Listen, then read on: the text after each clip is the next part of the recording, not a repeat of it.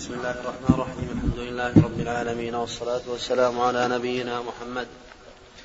قال الإمام مسلم رحمه الله تعالى وحدثنا يحيى وحدثنا يحيى بن يحيى وأبو بكر بن أبي شيبة وعمر الناقد وابن أبي عمر جميعا عن ابن عيينة.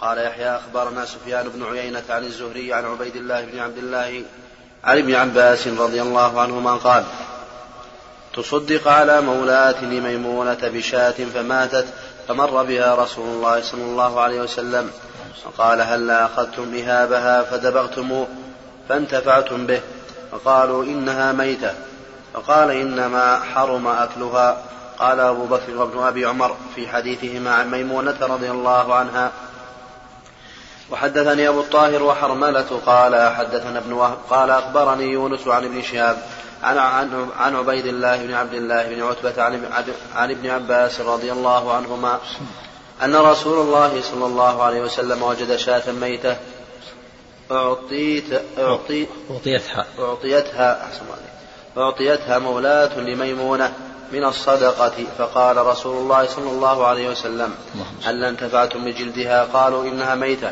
وقال إنما حرم أكلها.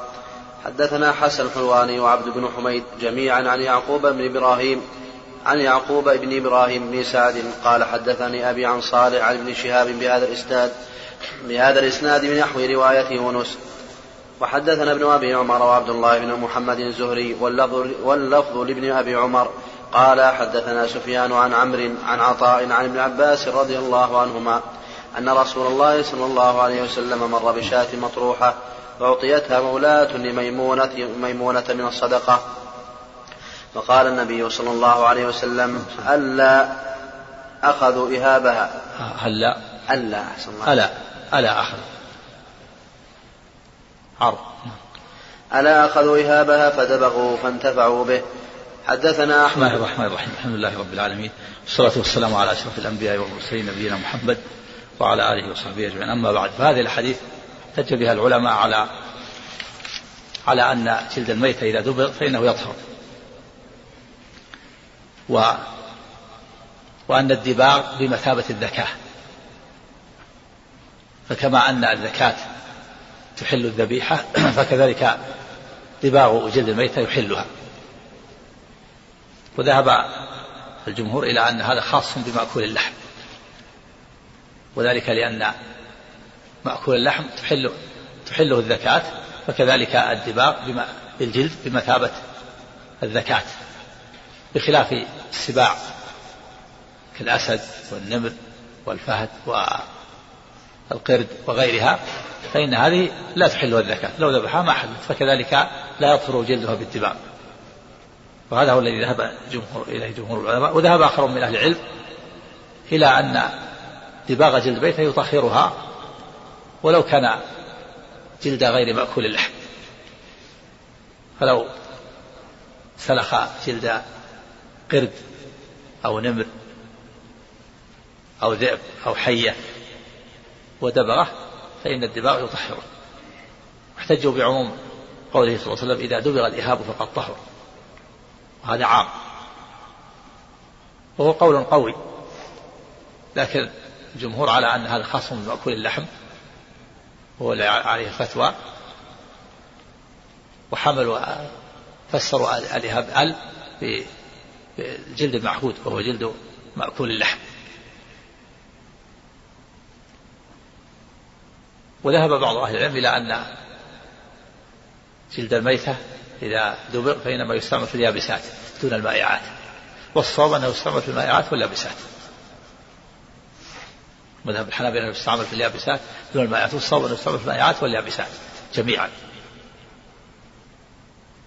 ويدل على هذا قصة المرأة التي لقي الصحابة اليهودية أو المرأة المشركة التي لما نزل الصحابة منزلا وليس معهم ماء ذهبوا يطلبون الماء وجدوا امرأة مشركة على بعير لها مزالتان من ماء فأخذوا فأتوا بها إلى النبي صلى الله عليه وسلم فأخذوا من مزالتي الماء. وهي مشركة ومعلوم أن المشركون المشركين ذبائحهم ميتة. ومع ذلك فإن النبي صلى الله عليه وسلم أخذ من مائها وهو مائع فدل على جواز استعمال لأنه مدبوغ. استعمال الجلد في المائع واليابس. ومن العلماء من ذهب إلى أن جلد الميتة لا يطهره. مطلقا وأنه لا يحل استعماله وهذا ولعل هؤلاء لعل من قال هذا القول لم يبلغ النص. وقال آخرون من العلم أن جلد الميتة يطهر كل شيء إلا جلد الكلب والخنزير وقال آخرون إلا الخنزير. والأرجح القول الأول أن هذا خاص بمأكول اللحم. والقول بأنه عام قول له وجاهته وله قوته نعم. نعم. نعم كما سبق. من العلماء من قال إنه عام. الذي قالوا إنه عام قالوا إنه عام حتى الكلب والخنزير. وقال آخرون يستثنى الكلب والخنزير. وقال آخرون يستثنى الخنزير فقط. نعم. نعم. الأقرب أن من قال إنه عام فقوله وجيه. عام لجميع لغير مأكل اللحم ومن قال إنه خاص بمأكل اللحم يقول الكلب الكلب والخنزير غير سواء كل ما ما ليس بمأكل اللحم لا يخرج له بالدماء. هذا قول الجمهور. وقال آخرون إن كل ما كل جلد دبغ فإنه يطهر حتى الكلب والخنزير لكن بعضهم استثنى الكلب والخنزير لخبثه. بعضهم استثنى الخنزير خاصة.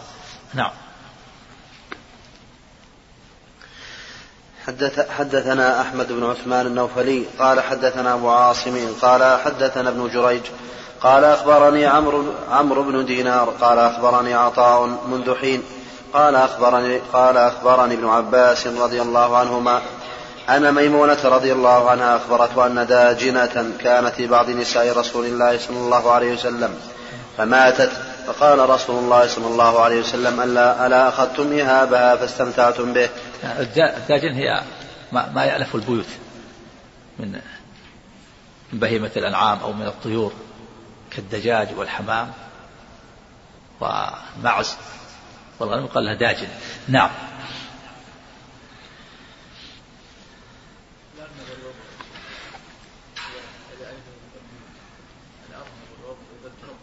نعم. نعم يكون داجن. نعم. حدثنا أبو بكر بن أبي شيبة قال حدثنا عبد الرحيم عبد الرحيم بن سليمان عن عبد الملك بن أبي سليمان عن عطاء عن ابن عباس رضي الله عنهما أن النبي صلى الله عليه وسلم مر بشاة لمولاة لميمونة فقال ألا انتفعتم بها بها حدثنا يحيى بن يحيى قال أخبرنا سليمان بن بلال عن زيد بن أسلم أن عبد الرحمن بن وعلة أخبره عن عبد الله بن عباس رضي الله عنهما قال سمعت رسول الله صلى الله عليه وسلم يقول إذا دبغ الإهاب فقد طهر. نعم الإهاب قال بعضهم إنه اسم للجلد قبل أن يدبغ يسمى إهاب. قال بعض اللغة. إنه إنما يسمى إهابا إذا لم يدبغ فإذا دبغ فلا يسمى إهاب ولهذا قال إذا دبغ الإهاب سماه إهابا قبل أن يدبغ نعم. وحدثنا أبو بكر بن أبي شيبة. بعموم هذا الحديث؟ من قال إن جلد غير مأكول اللحم يطرب الدماء لعموم الإهاب إذا دبغ الإهاب قالوا هذا عام. ولم يقل إهاب مأكول اللحم. نعم. ومن قال الخصم مأكول اللحم قال اللام للعهد. معروف. الإهاب إهاب جلد مأكول اللحم. نعم. وحدثنا أبو بكر بن أبي شيبة وعمر الناقد قال حدثنا قال حدثنا ابن عيينة حاء وحدثنا قتيبة بن سعيد قال حدثنا عبد العزيز يعني ابن محمد حاء وحدثنا أبو كريب وإسحاق بن إبراهيم جميعا عن وكيع عن سفيان كلهم عن زيد بن أسلم عن عبد الرحمن بن وعلة عن ابن عباس رضي الله عنهما عن النبي صلى الله عليه وسلم بمثله يعني حديث يحيى بن يحيى. حدثني إسحاق بن منصور وأبو بكر بن إسحاق. قال أبو بكر حدثنا وقال ابن منصور أخبرنا عمرو بن الربيع. قال أخبرنا يحيى بن أيوب عن يزيد بن أبي حبيب. أن أبا الخير حدثه قال رأيت على ابن وعلة السبي. السبئي. أحسن الله عليك قال رأيت على على ابن وعلة السبائي فروا فمسسته فقال ما لك تمسه؟ قد سألت عن عبد الله بن هذا مسسته يعني الأولى الأولى السين الأولى مكسورة. ويجوز مسسته لكن مسسته أفصح. نعم. وقال ما لك تمسه؟ قد سألت عبد الله بن مسعود قال سألت قد سألت عبد الله بن عباس قلت إنا نكون بالمغرب ومعنا البربر والمجوس. نؤتى بالكبش قد ذبحوه ونحن لا نأكل ذبائحهم. ويأتونا بالسقاء يجعلون فيه الودك. فقال ابن عباس قد سألنا رسول الله صلى الله عليه وسلم عن ذلك. فقال دباغه طهوره. نعم. الدباغ طهره ويحله كما أن الذبيحة تطهر تطهر بهيمة الأنعام. وتحلها فكذلك الدباغ. وفي دليل على استعمال الجلد في اليابس والمائع لأنهم يجعلون فيه الودك والودك مائع. نعم. وحدثني إسحاق بن منصور وأبو بكر بن إسحاق عن عمرو بن الربيع قال أخبرنا يحيى قال أخبرنا يحيى بن أيوب عن جعفر بن ربيعة عن أبي الخير. حدثه قال حدثني ابن وعلة السبئي قال سألت ابن عباس رضي الله عنهما قلت إنا نكون بالمغرب فيأتينا المجوس فيأتينا المجوس بالأسقية فيها الماء والودك. فقال اشرب. فقلت أرى أرى تراه. ألا أرى رأي رأي تراه. والماء مائع أيضا في هذا صريح في أن الماء فيه الماء. وقال اشرب. والماء مائع فدل على استعمال الجلد. ماء المدبوغ جلد الميتة في الماء واليابسات والقول بأنه لا يستعمل إلا في اليابسات قول ضعيف. نعم. نعم. لا تنتفع من الميتة هل انتفعتم بها يعني بجلدها. فيها هاب ولا عصر هذا ضعيف. نعم. نعم. حديث عبد الله بن عكيم نعم. فقال اشرب فقلت ورأي تراه فقال ابن عباس سمعت رسول الله صلى الله عليه وسلم يقول دباغه طهوره. حدثنا يحيى بن يحيى قال قرأت على مالك عن عبد الرحمن بن القاسم عن أبيه عن عائشة رضي الله عنها أنها قالت خرجنا مع رسول الله صلى الله عليه وسلم في بعض أسفاره حتى إذا كنا بالبيداء أو بذات الجيش انقطع عقد لي فأقام رسول الله صلى الله عليه وسلم على التماسه وأقام الناس معه وليسوا على ماء وليس معهم ماء. فأتى الناس إلى أبي بكر فقالوا ألا ترى إلى ما صنعت عائشة؟ أقامت برسول الله صلى الله عليه وسلم وبالناس معه. وليسوا على ماء وليس معهم ماء. فجاء أبو بكر ورسول الله صلى الله عليه وسلم واضع رأسه على فخذي. قد نام.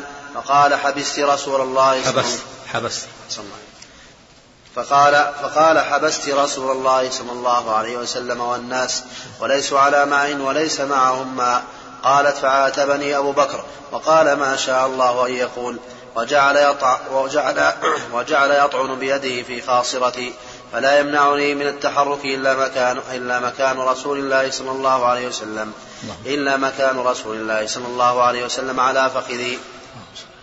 فنام رسول الله صلى الله عليه وسلم حتى أصبح على غير ماء فأنزل الله آية التيمم فتيمموا فقال أسيد بن فقال أسيد بن الحضير وهو أحد النقباء. ما هي بأول بركتكم يا آل أبي بكر؟ فقالت عائشة فبعثنا البعير الذي كنت عليه فوجدنا العقد تحته. نعم. وهذا الحديث فيه فوائد عظيمة منها جواز سفر الإنسان بزوجته. لا بأس أن يسافر بها.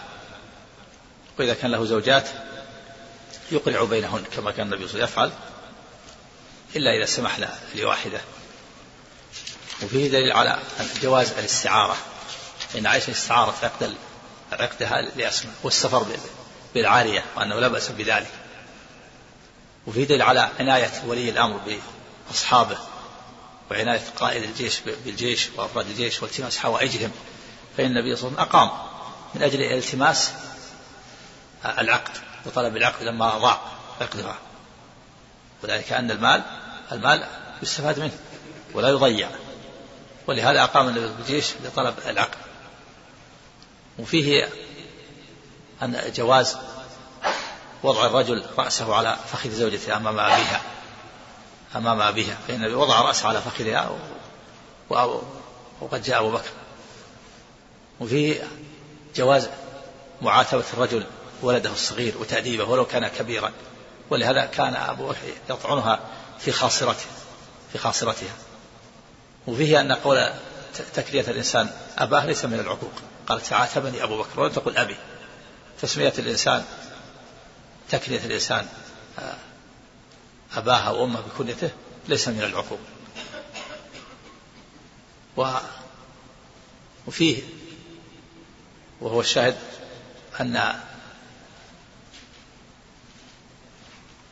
أن الإنسان إذا فقد الماء والتراب فإنه يصلي. بغير ماء ولا تراب. فإن النبي صلى الله عليه وسلم أرسل أناسا يبحثون عن العقد فلم يجدوا فحانت الصلاة وليس عندهم ماء ولا مشروع التيمم فصلوا بغير ماء ولا تراب فأقرهم النبي صلى الله عليه وسلم. دل على أن الإنسان إذا فقد الماء والتراب يصلي وصلاته صحيحة ولا يعيدها. فإذا كان الإنسان محبوس في أرض النجسة أو مربوط أو مصلوب على خشبة أو كان الإنسان مريض في المستشفى على السرير وليس له أحد يوجهه إلى القبلة ولا ييممه ولا يستطيع النزول ولا ولا الوضوء ولا التيمم صلى. وصلاته صحيحة. والصواب أنه لا يعيدها. وفيه دليل على أنه لا بأس أن يقول الإنسان للشخص المبارك هذه من بركتك ولهذا قال أسيد بن حضير لعائشة ما هي بأول بركتكم يا آل أبي بكر؟ يعني من بسبب بركتهم التي جعل الله فيهم أنزل الله آية التيمم. وفي اللفظ الآخر أنه قالوا ما نزل فوالله ما نزل بك أمر تكرهين إلا جعل الله لك منه فرجا وللمسلمين مخرجا. إلا جعل الله لك من فرجا وللمسلمين مخرجا أو كما قال. يجوز للإنسان يقول هذه من بركتك أو أنت رجل مبارك أو هذه من بركاتك أو ما هي بأول بركتك أو أنت شخص مبارك إذا كان مبارك إذا كان فيه خير ينفع الناس بتوجيهه وإرشاده وتعليمه أو بماله ونفقته أو ببدنه أو بشفاعته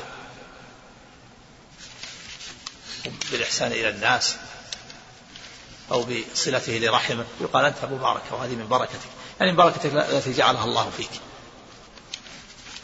قال أنت مبارك أنت فيك بركة تحصل بركة ما جئت ولا يقال تباركت علينا مثل ما يقول بعض العامة تباركت علينا. لا هذا لا يقال إلا في جناب الرب. هذا يصل تبارك الذي بيده الملك. تبارك بعض الناس يقول تباركت علينا. أو أو ائتنا تبارك علينا. لا تبارك هذا لا يقال إلا في جناب الرب. هذه من صفات الله. فالله تعالى هو المتبارك وعبده المبارك. ولهذا قال الله عن عيسى أنه قال وجعلني مباركا أينما كنت. في قصة الهجرة لما هاجر ومر بأم معبد ومضى قالت جاءنا رجل مبارك صفته كذا وكذا. فيقال رجل مبارك وأنت مبارك فيك بركة هذه من بركتك التي جعل الله فيك. وفيه أن النبي صلى الله عليه وسلم لا يعلم الغيب وأن هذا من خصائص الله. ولهذا أرسل ناسا يبحثون عن العقد ولم يجدوه فلما بعثوا البعير وجدوه تحت البعير. ما ولم يعلم. أرسلوا ناس يبحثون في مكان بعيد. فلما بعثوا البعير وأقاموا البعير وجدوا العقد تحته. دل على أن النبي صلى الله عليه وسلم لا يعلم الغيب فيه رد على طائفة. في الهند يسمون البريلوية. يزعمون أن النبي عليه يعلم الغيب والعياذ بالله. هم مؤلفات في هذا في رسالة في كلية أصول الدين الرد عليهم البريلوية من طائفة في الهند يقول أن الرسول يعلم الغيب نعوذ بالله. هذا فيه الرد عليهم قال الله تعالى النبي قل قل ولو كنت أعلم الغيب لاستكثرت من الخير وما مسني السوء قال سبحانه عالم الغيب فلا يطلع على غيبه أحدا وقال وعنده مفاتح الغيب لا يعلمها إلا هو. نعم. صلوا بغير ماء ولا ولا تراب ولم يعيدوا الصلاة.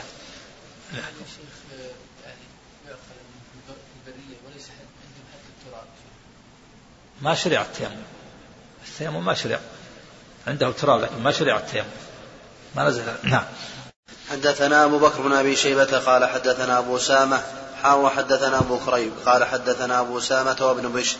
عن هشام عن أبيه عن عائشة رضي الله عنها أنها استعارت من أسماء قلادة فهلكت فأرسل رسول الله صلى الله عليه وسلم. هذه يعني ضاعت؟ نعم.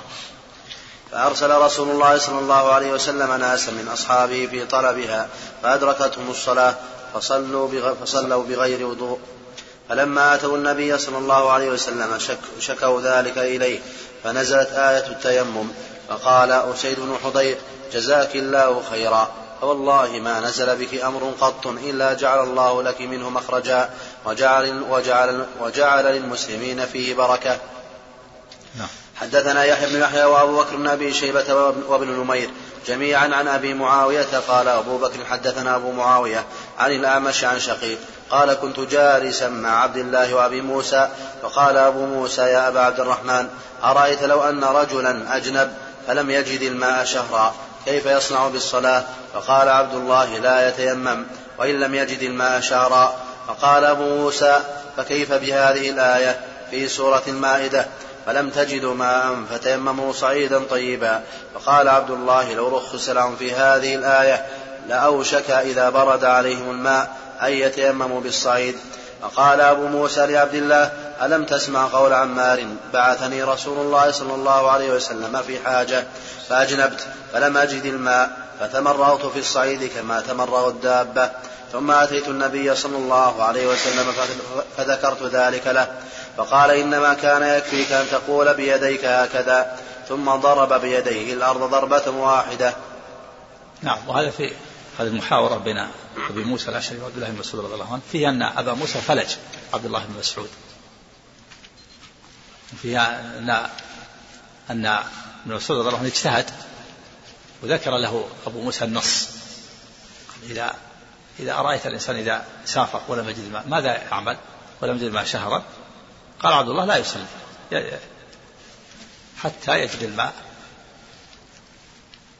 فذكر له الآية. قال كيف تفعل؟ قل فلم تجدوا ماء فتيمموا. وكذلك. فقال لا إنه لو رخص لهم لأوشك الواحد منهم إذا برد عليه الماء تيمم. فذكر له الحديث قصة عمار. فقال أرأيت أن أن عمر لم يقنع بقول عمار. ما عنده ما عنده دليل. ما عنده حجة عبد الله بن مسعود. قول عبد مسعود رضي الله عنه خطأ هنا. والصواب مع أبي موسى. موسى ذكر أبو موسى ذكر له الدليل من الكتاب ومن السنة. ولكنه لم لم يذكر عذر إلا أنه قال أخشى أنه إذا برد الماء عليهم وأفتوا أنهم يتيمموا والحمد لله إذا أفتي الإنسان دل على الكتاب والسنة فلا حرج. وكذلك أيضا الاعتذار عن قصة عمار لأن عمر لم يقرأ لأن عمر نسي كما سيأتي. وهذا فيه دليل على أن العالم الكبير قد قد يغلط قد يخطئ. والحجة كتاب الله وسنة رسوله صلى الله عليه وسلم. الكتاب والسنة حاكمان على كل أحد من الصحابة ومن غيرهم. نعم. أحسن الله إليك. وش يحمل آية التيمم عليه يعني؟ ما ما ما في اللفظ الآخر أنه فلم يدري ماذا يقول عبد الله. ما ما حمل شيء قال أخشى أنه إذا إذا أفتوا إذا برد الماء أفتوا تيمم. نعم. وقصة عمار كذلك صريحة في التيمم قال ما أجاب عنها إلا قال أولم ترى عمر لم يقنع بذلك؟ لم يقتنع بذلك. وفي دليل على أن التيمم ضربة واحدة للغسل والحدث الأكبر والحدث الأصغر ضربة واحدة هذا هو الصواب. وقال بعض العلم أنها ضربتان ضربة للوجه وضربة لليدين إلى المرفقين. والصواب أنها ضربة واحدة للوجه وللكفين هذا هو الصواب. ولهذا قال في قصة عمار صارت عليه جنابة. عمار رضي الله عنه اجتهد وتمرن. رحمه الله قاس التيمم في الحدث الأكبر على على على الانتساء كما أن الغسل يعم جميع البدن. تمرغ نزع ثيابه وتمرغ كما تمرغ الدابة حتى يصل التراب إلى جميع جسده. فلما أخبر, أخبر النبي صلى الله عليه وسلم قال إنما أكفيك أن تقول بيدك هكذا وضرب بيده الأرض ضربة واحدة ومسح الوجه والكفين فقط. الوجه والكفان ولا تمسح الذراعان نعم. نعم. الذين خرجوا لالتماس العبد وصلوا بغير طهارة. يقال فيه أن شرط دخول الوقت للصلاة هو أهم الشروط نعم. إذا دخل الوقت إذا دخل الوقت يصلي الإنسان ولا يؤخر الصلاة عن وقتها نعم. ولو لم يعجز ولو عجز عنه يسقط وعجز عنه نعم. فقال إنما يكفيك أن تقول بيديك هكذا ثم ضرب بيديه الأرض ضربة واحدة. ولكن بعد خروج الوقت تجد الماء نقول لا صل صلي بالتيمم. نعم. نعم. ما في دليل في هذا دليل أحسن الله إليك أنه يصلي في أول وقت ولا حاجة لتأخير نعم يصلي في أول لكن بعض الفقهاء قال إذا كان يرجو الماء فهو أولى أن يؤخر ولهذا يقول الحنبلي والتيمم آخر الوقت لراجل الماء أولى. يلص في داخل الوقت إذا كان يرجو ما وإذا كان ما يرجو فلا. من باب الأولوية.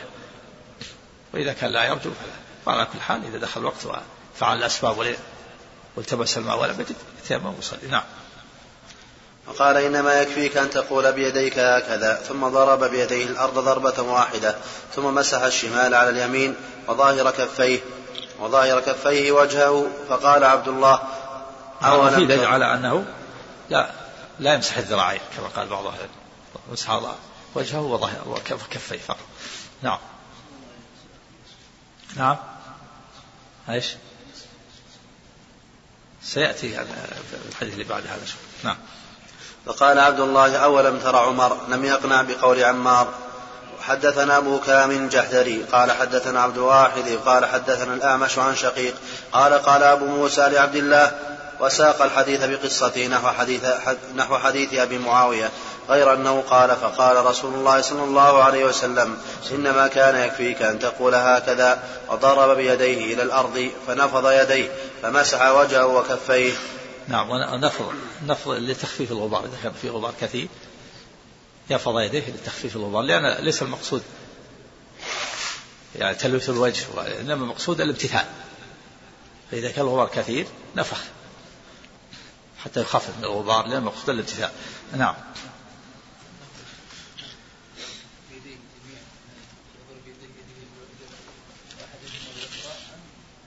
النفاق نفخ نعم.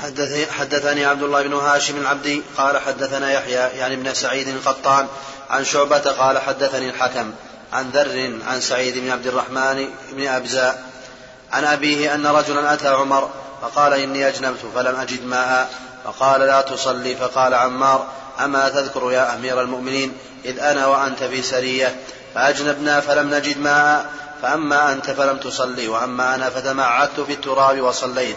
فقال النبي صلى الله عليه وسلم إنما كان يكفيك أن تضرب بيديك الأرض ثم تنفخ ثم تمسح بهما وجهك وكفيك. فقال عمر اتق الله يا عمار. قال إن شئت لم أحدث به. قال الحكم وحدثنيه ابن وقال قال الحكم وحدثنيه ابن عبد الرحمن بن أبزة عن أبيه مثل حديث ذر. قال وحدثني سلمة عن ذر في هذا الإسناد الذي ذكر الحكم فقال عمر ولي كما توليت. نعم وهذا فيه أن عمر أصابه ما أصاب عبد الله بن مسعود وأنه نسي رضي الله, رضي الله عنه. القصة حصلت له مع عمار ومع ذلك نسي طول المدة. ذكرها عمار بأنها بأن حصل لما حصل في السفر ولم يجدوا ماء وأن عمار تمعك. كما تمعك الدابة. وعمر لم يصلي ثم أخبر النبي صلى الله عليه وسلم عمار ثم أرشد النبي عمار إلى تيمم فنسي عمر. ذكره له ولها قال اتق الله. ثم قال بعد نوليك ما توليت. يعني أنت وما نتركك وما أردت. فقال إن شئت لم أحدث بهذا. وفي اللفظ الآخر لما جعل الله علي من الحق لا أحدث. هذا في دليل على وجوب طاعة ولاة الأمور. يعني أراد عمر أن يترك الحديث بهذا. طاعة لولي الأمر وعمر وليس هذا من كتم كتمان الحديث كتمان العلم لأن هذه السنة بلغت وعرفت أصل هذه السنة معروفة. فإذا لم يحدث بها عمار فقد حدث بها غيره وليس هذا من كتم العلم السنة أصل السنة معروفة. وفي دليل على أن ولي الأمر إذا منع بعض الناس لمصلحة فإنه يمتنع ويكون الحق معروف يبلغه غيره. ولهذا قال عمر قال عمار إن شئت لم أحدث بهذا مع أن عمر متثبت عمار متثبت. قال لما جعل الله علي من الحق؟ إن شئت أن لا أحدث. قال نوليك ما توليت. يعني نتركك و... وما رأيت. واجتهادك. وفي دليل على أن العالم وإن كان كبيرا قد يخطئ وقد يجتهد وقد ينسى وقد يظن شيئا ويكون خلاف ظنه وخلاف اجتهاده وخلاف رأيه وخلاف تصوره. وفيه أن العالم قد يخفى عليه شيء من العلم ويعلمه من هو دونه. إذا كان هذا عمر وابن مسعود مع جلالة قدرهما خافت عليهم هذه المسألة مع وضوحها واضحة في الكتاب والسنة. فلم تجدوا ماء فتيمموا وحديث عمار من أصح الأحاديث. ومع ذلك خفي عليهم. وقال ورأي أن الإنسان إذا لم يجد ماء يجلس ولو شهر ولا يصلي حتى يجد الماء. ذكر النووي أنهما رجع عن هذا ولعل هذا هو هو, هو الأليق بهم. وفي دليل على أن الحجة في كتاب الله وسنة رسول الله صلى الله عليه وسلم. وأن السنة الكتاب والسنة حاكمان على كل أحد من الصحابة وغيرهم. والحجة في كتاب الله. وإذا تنازع الناس الصحابة وغيرهم في مسألة فالرجوع إلى الكتاب والسنة. قال الله تعالى فإن تنازعتم في شيء فردوا إلى الله فردوه إلى الله ورسوله. إن كنتم تؤمنون بالله واليوم الآخر. ذلك خير وأحسن تأويلا. وقال سبحانه وما اختلفتم فيه من شيء فحكمه إلى الله. نعم. وحدثني إسحاق بن منصور قال حدثنا النضر بن شميل قال أخبرنا شعبة عن الحكم. قال كان عمر وابن مسعود قد يخفى عليهم شيء من السنة وقد يكون الحق في خلاف ما رأيا وهما من هما فمن دونهم باب أولى. من التابعين من الأئمة قد الإمام أحمد قد قد يغلط والإمام الشافعي والإمام مالك والإمام أبو حنيفة ما هم معصومون. إذا كان غلط عمر الآن وغلط ابن مسعود كذلك قد يخفى عليه شيء من العلم. أبو بكر الصديق أفضل الأمة ومع ذلك جاءت الجدة تسأله عن ميراثها فقال لا أعلم لك شيء في كتاب الله. ولا أعلم لك شيء في سنة رسول الله وسأسأل الناس. فسأل الناس فقام محمد بن مسلم هو أخبره أن النبي صلى الله عليه وسلم أعطى الجدة السدس فغيرهم باب أولى. وهذا يدل على الإنسان لا ينبغي أن يقلد أن يقلد العالم في مسألة إذا تبين الخطأ تبين النص يخالف ما ذهب إليه هذا العالم وهذا المجتهد وهذا الإمام. هذا الإمام وهذا العالم يلتمس له العذر ويترحم عليه. ولكن لا يتبع في الخطأ. قد أغلط الإمام قد أعلم العالم الكبير وقد يكون الحق خلاف ما رأى وقد يكون وهو مأجور على اجتهاده. ولكن أنت لا لا يجوز لك أن تتبع الخطأ أن تتبعه في خطأه. هذا في الرد على المقلدين الذين يتعصبون لمتبوعيهم ويقلدونهم حتى ولو ظهر الحق في خلاف أقوالهم. نعم. وحدثني إسحاق بن منصور قال حدثنا النضر بن شميل قال أخبرنا شعبة عن الحكم قال سمعت ذرا عن ذرا عن ابن عبد الرحمن بن أبزة قال قال الحكم وقد سمعته من ابن عبد الرحمن بن أبزة عن أبيه أن رجلا أتى عمر فقال إني أجلبت فلم أجد ماء وساق الحديث وزاد فيه قال عمار يا أمير المؤمنين إن شئت إن شئت لما جعل الله علي على ما جعل الله علي من حقك لا أحدث به أحدا. نعم الحق جعل الله عليه من الحق يعني طاعة ولاة الأمور. لأن عمر هو ولي الأمر. قد جعل الله عليه من الحق أن يطيع في غير معصية الله. وقال له لما أنكر عليه قال إن شئت لا أحدث هذا الحديث سكت. ولا ولا يلزم من هذا كتمان العلم لأن السنة معروفة. وبلغت أصل السنة معروفة من غير عمار نعم. ولم يذكر حدثني سلمة عن ذر. قال مسلم وروى الليث بن سعد عن جعفر بن ربيعة عن عبد الرحمن بن هرمز عن عمير مولى بن عباس أنه سمعه يقول أقبلت أنا وعبد الرحمن بن يسار مولى ميمونة زوج النبي صلى الله عليه وسلم حتى دخلنا على أبي الجهم بن الحارث بن الصمة الأنصاري. فقال أبو الجهم أقبل رسول الله صلى الله عليه وسلم من نحو بئر جمل فلقيه رجل الحديث السابق إنما عندك السابق ذكر في في مسح الوجه والكفين. أن تضرب بيديك الأرض ثم تنفق ثم تمسح بهما وجهك وكفيك. نعم. يقول في أن أن تمسح بهما وجهك وكفيك. فيها فيه دليل على أن مسح الكفين عام لظاهرهما وباطنهما. وليس للظاهر للظاهر كما يظنه بعض الناس وإنما كذا عام للظاهر والباطن. أن تمسح كفيك ظاهرهما وباطنهما. لا ليس الكف هكذا ظاهر الكف كما يظن بعض الناس بل الظاهر والباطن كذا جميع قل أن تمسح كفيك وجهك وكفيك. عام. يشمل الكف يشمل الظاهر والباطن. وفيه أنه لا بد من الترتيب في مسح الوجه والكفين وأنه يبدأ بالوجه ثم الكفين. في الحدث الأكبر والأصغر وفيه أن التيمم واحد في الحدث الأكبر والأصغر. وأما الرواية السابقة التي فيها تقديم اليدين على الوجه مسح الشمال ثم على الوجه فهذا فيها تصرف بعض لعل تصرف بعض الرواة. رواها بالمعنى وفي الحديث ابدأوا بما بدأ الله به. والله تعالى يقول فلم تجدوا ماء فتيمموا صعيدا طيبا فامسحوا بوجوهكم وأيديكم. بدأ بالوجه قبل اليدين. هنا وفي الحديث بدأ بالوجه قبل اليدين. فيبدأ بالوجه أول يمسح الوجه ثم يمسح اليدين. وفي أن بس الكفين خاصة وأن الذراعين لا, لا يمسحان خلافا لما ذهب إليه بعض العلماء. قال النووي النووي يشرح الحديث عنده الحديث الآن واضح الآن في قصة عمار. ومع ذلك يذكر مذهب الشافعية ضربتان ضربة للوجه وضربة للكفين لليدين إلى المرفقين. وهذا مذهب هذا قول لبعض أهل العلم أنه ضربتان والصواب أنه ضربة واحدة وأن الذراعين لا تمسحان.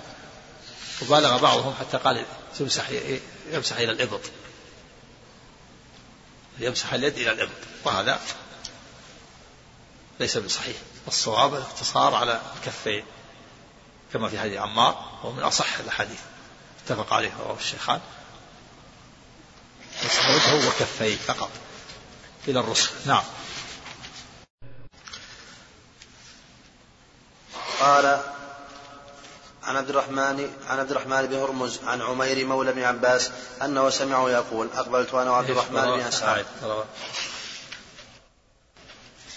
قال مسلم وروى الليث بن سعد عن جعفر بن ربيعة عن عبد الرحمن بن هرمز عن عمير مولى بن عباس أنه سمعه, أنه سمعه يقول أقبلت أنا وعبد الرحمن بن يسار مولى, مولى ميمونة زوج النبي صلى الله عليه وسلم حتى دخلنا على أبي الجهم بن الحارث بن السمة بن السمة الأنصاري. فقال أبو الجهم أقبل رسول الله صلى الله عليه وسلم من نحو بئر جمل فلقيه رجل فسلم عليه فلم يرد رسول الله صلى الله عليه وسلم عليه حتى أقبل على الجدار فمسح وجهه ويديه ثم رد عليه السلام. وفي اللفظ الآخر في غير الصحيح أنه قال كرهت أن أذكر الله إلا على طهر. وإلا رد السلام جائز ولو كانت على غير طهارة. ذكر الله كما في الحديث الآخر كان النبي يذكر الله على كل أحيانه. لكن هذا من باب الاستحباب. بئر جمل هذا مكان. مكان قرب المدينة. وهذه الواقعة حصلت خارج المدينة. والنبي عادم للماء. في دليل على أن الإنسان إذا عدم الماء أن يتيمم. تيمم بالجدار فله حك الجدار. والجدار من طين. والطين والتراب واحد. حك الجدار وتيمم عليه. ثم رد عليه السلام وقال كرهت أن أذكر الله إلا على طهر وليس عنده مال لأنه خارج البلد. ولا يحتاج استئذان صاحب الجدار كما ذكر النووي. لأن هذا شيء يسير لا يضره. النووي يقول إن هذا لعل صاحب الجدار معروف أو لعل أن النبي يعرفه النبي يعرفه وقد أذن له وأنه يدل عليه يعني يمون عليه يدل عليه. فلذلك حك الجدار. حك الجدار شيء يسير ما ما يضر لكن هذا هذا منقطع هذا هذا معلق هذا من المعلقات. وروى الليث بن سعد إن مسلم ما أدرك الليث. هذا معلق. والمعلق ضعيف. والمعلقات في صحيح مسلم قليلة. تقارب 14 و 12 معلق. أما المعلقات في صحيح البخاري كثيرة. معلقات كثيرة جدا في صحيح البخاري. أما مسلم فالمعلقات قليلة هذا أحد. رحمك الله. وعلى هذا وهذا إنما هو على على على فرض صحته واتصاله ما تكلم عليه عندك المعلق عندك القرطبي؟ لا لا تكلم عليه على معلق تعليق. معلق ضعيف إلا إذا جاء موصولا بطريقة أخرى.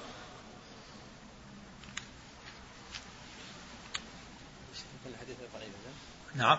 ما ما ما هو ضعيف معلق ما هو حديث ما هو حديث مسند معلق تعليق سبق المعلق هو أن يحذف الراوي شيخه أو شيخ شيخه. الليث بن سعد ما هو من شيوخ مسلم. ما ما أطال يعني. ها؟ قال ما أطال فيه. قال ذكره القاضي أبو الفضل عياض أن مسلما ذكره مقطوعا. قال وفي كتابه أحاديث يسيرة مقطوعة متفرقة في أربعة عشر موضع هذا منها. وفيه حجة لمن قال إن التيمم يرفع الحدث وهو ظاهر قول مالك الموطأ. ومشهور مذهبه أنه مبيح لا رافع. وقال الزهري بن المسيب والحسن يرفع الحدث الأصغر وقال أبو مسلمة يرفع الحدثين جميعا لا لا بس الكلام على على هكذا أحسن على التعليق. هل هناك أحد وصله؟ أو موصول؟ أظن في غير الصحيح. يراجع. في غير الصحيح. كانت نذكر الله على على طول. فإذا فهذه الأحكام تستنبط إنما هي على على فرض صحته ووصله وأنه موصول. نعم. إيش قال؟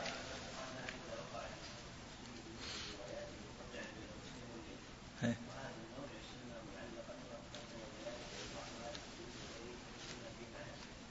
اي بس ما ما ذكر ما ذكر هل هل وصل هل هو موصول من طريق أخرى واستنبط منه الأحكام على أنه منقطع. النووي استنبط أحكام وهو منقطع. لكن في غير الصحيح. كانت اذكر الله على على على طهر والله إنه موصول في غير الصحيح. في السنن أظن. فعلى ثبوت الحديث يحمل على أنه خارج المدينة كما هو معروف. ليس في البلد. أما في البلد فليس له أن يتوضا يتيمم في البلد. ولو فاتته الجماعة. وليس له أن يتيمم لصلاة الجنازة. قال بعض أهل العلم له أن يتيمم. إذا خاف فوت الجنازة تفوت تيمم وصلي قال بعضهم أيضا كذلك يجوز إذا خاف وقت الفريضة أو خاف فوت الجمعة.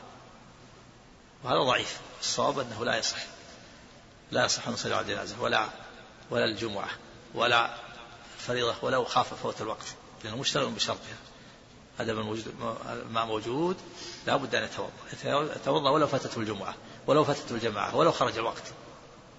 يتوضأ لها شرط الوضوء شرط ثم يصلي على الجنازة يصلي على القبر إذا فاته. يصلي الجمعة يصلي العيد. أما إذا كان ليس عنده ماء وهذه القصة خارج في خارج المدينة. بئر جمل في خارج البلد. نعم.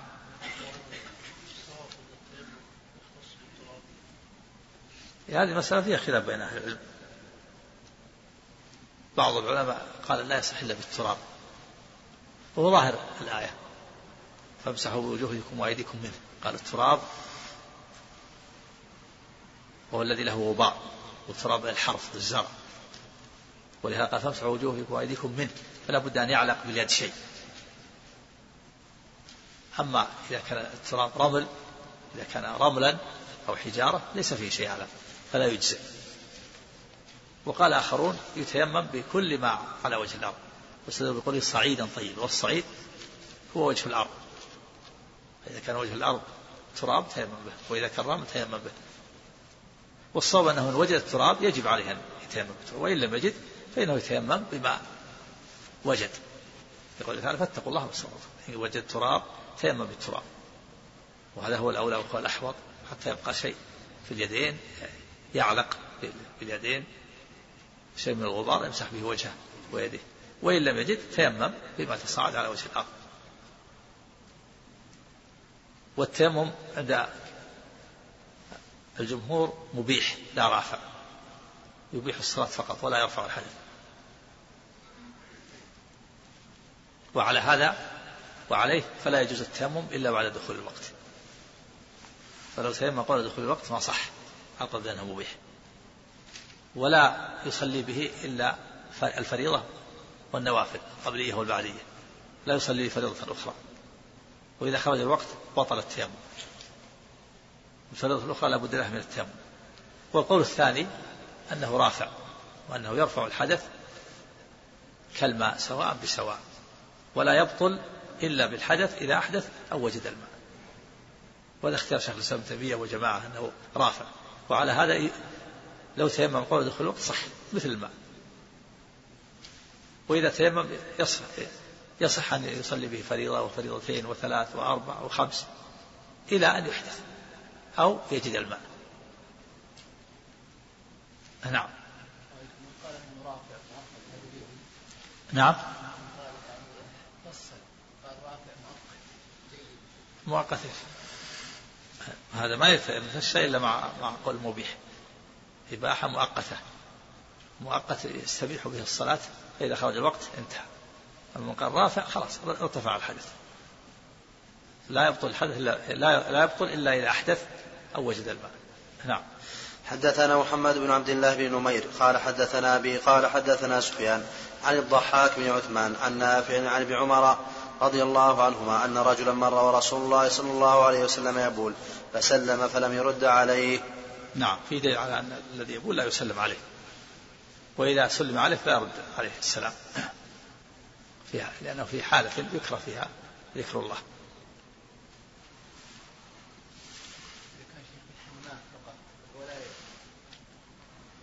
أو أو في غرض آخر غير قضاء الحاجة إذا كان حال قضاء الحاجة لا يرد وإذا كان في مكان ولا تقضى فيه الحاجة فيرد أما لأن لأنه لا يجوز الإنسان أن يذكر الله في مكان الخلاء. والسلام ذكر. السلام اسم من أسماء الله. ذكر.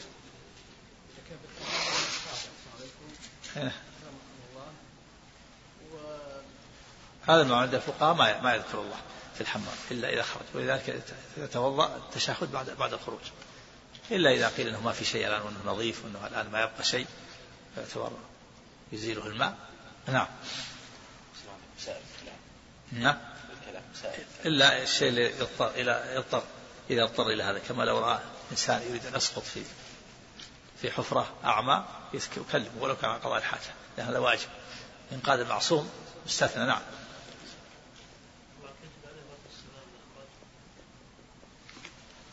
هو على حاجة حاجة لو رد حسن. طيب نعم.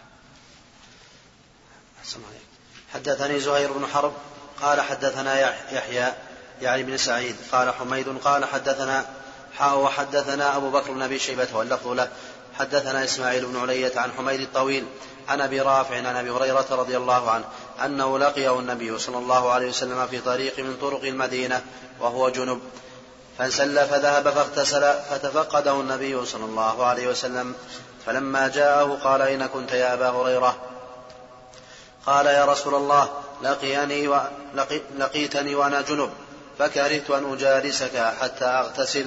فقال رسول الله صلى الله عليه وسلم سبحان الله إن المؤمن لا ينجس. نعم. فيه مشروعية التسبيح عند التعجب خلاف ما يفعل بعض الناس من التصفيق.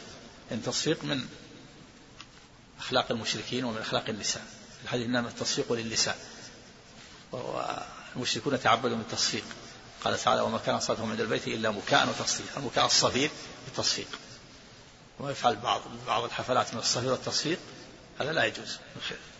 من أخلاق المشركين.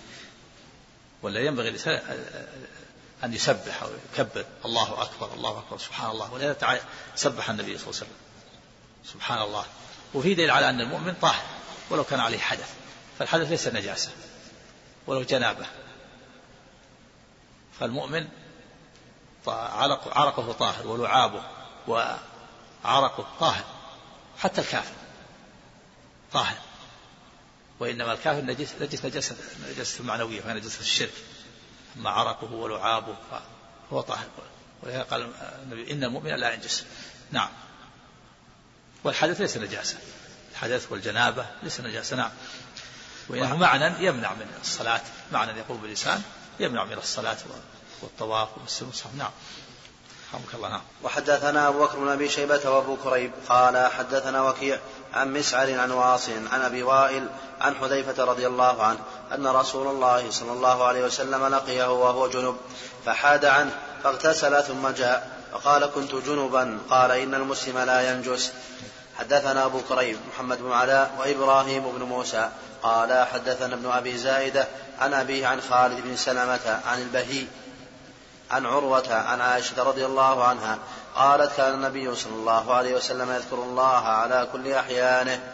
نعم. وهذا عام. يعني ولو كان عليه ولو كان عليه حدث ولو كان عليه جنابة. سبحان الله والحمد لله ولا إله إلا الله والله أكبر. يسبح. يدعو. يدعو الله. اللهم اغفر لي. إلا قراءة القرآن. فإن الجنوب ممنوع. الصحيح. لما جاء في الحديث فأما الجنوب فلا ولا آية. وإذا قرأ آية ولم يرد القراءة ربنا آتنا في الدنيا حسنة وأراد الدعاء فلا بأس. وإن قصد القراءة فممنوع.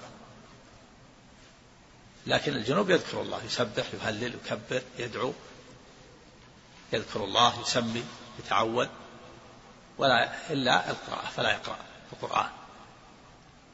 وأما الجنوب وأما الحائض والنفساء اختلف العلماء. في فيهما. هل تقرأان القرآن أو لا تقرأ فالجمهور على أنهما لا تقرأان. قاسوهما على على الجنوب واستدلوا بحديث لكنه حديث ضعيف. الحائض والنفساء لا تقرأان.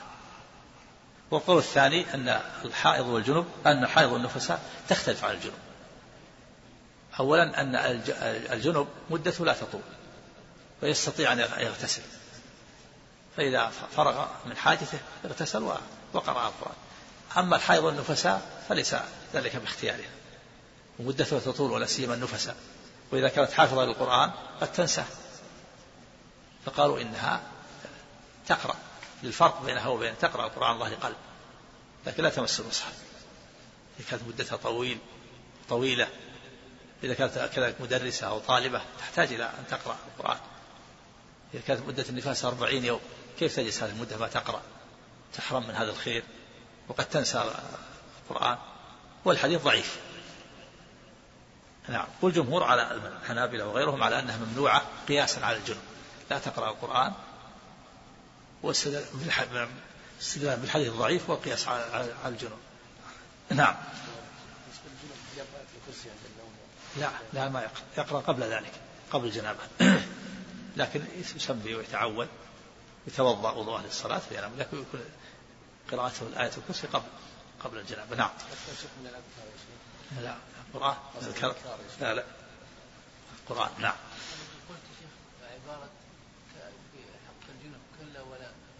فلا ولا آية حديث. فأما الجنوب فلا ولا آية يعني فلا يقرأ ولا آية. نعم. نعم ثابت. هذا نعم.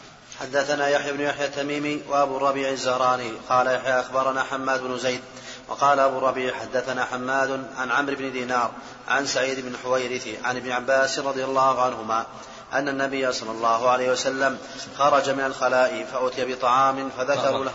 بارك سمع سمع سمع أيمن. تقرأ عقيدة. الأخ موجود. نعم موجود؟ نعم تفضل. تعال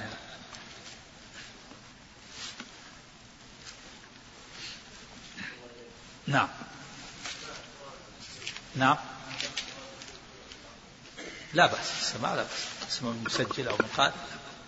نعم. سمع نعم. ها؟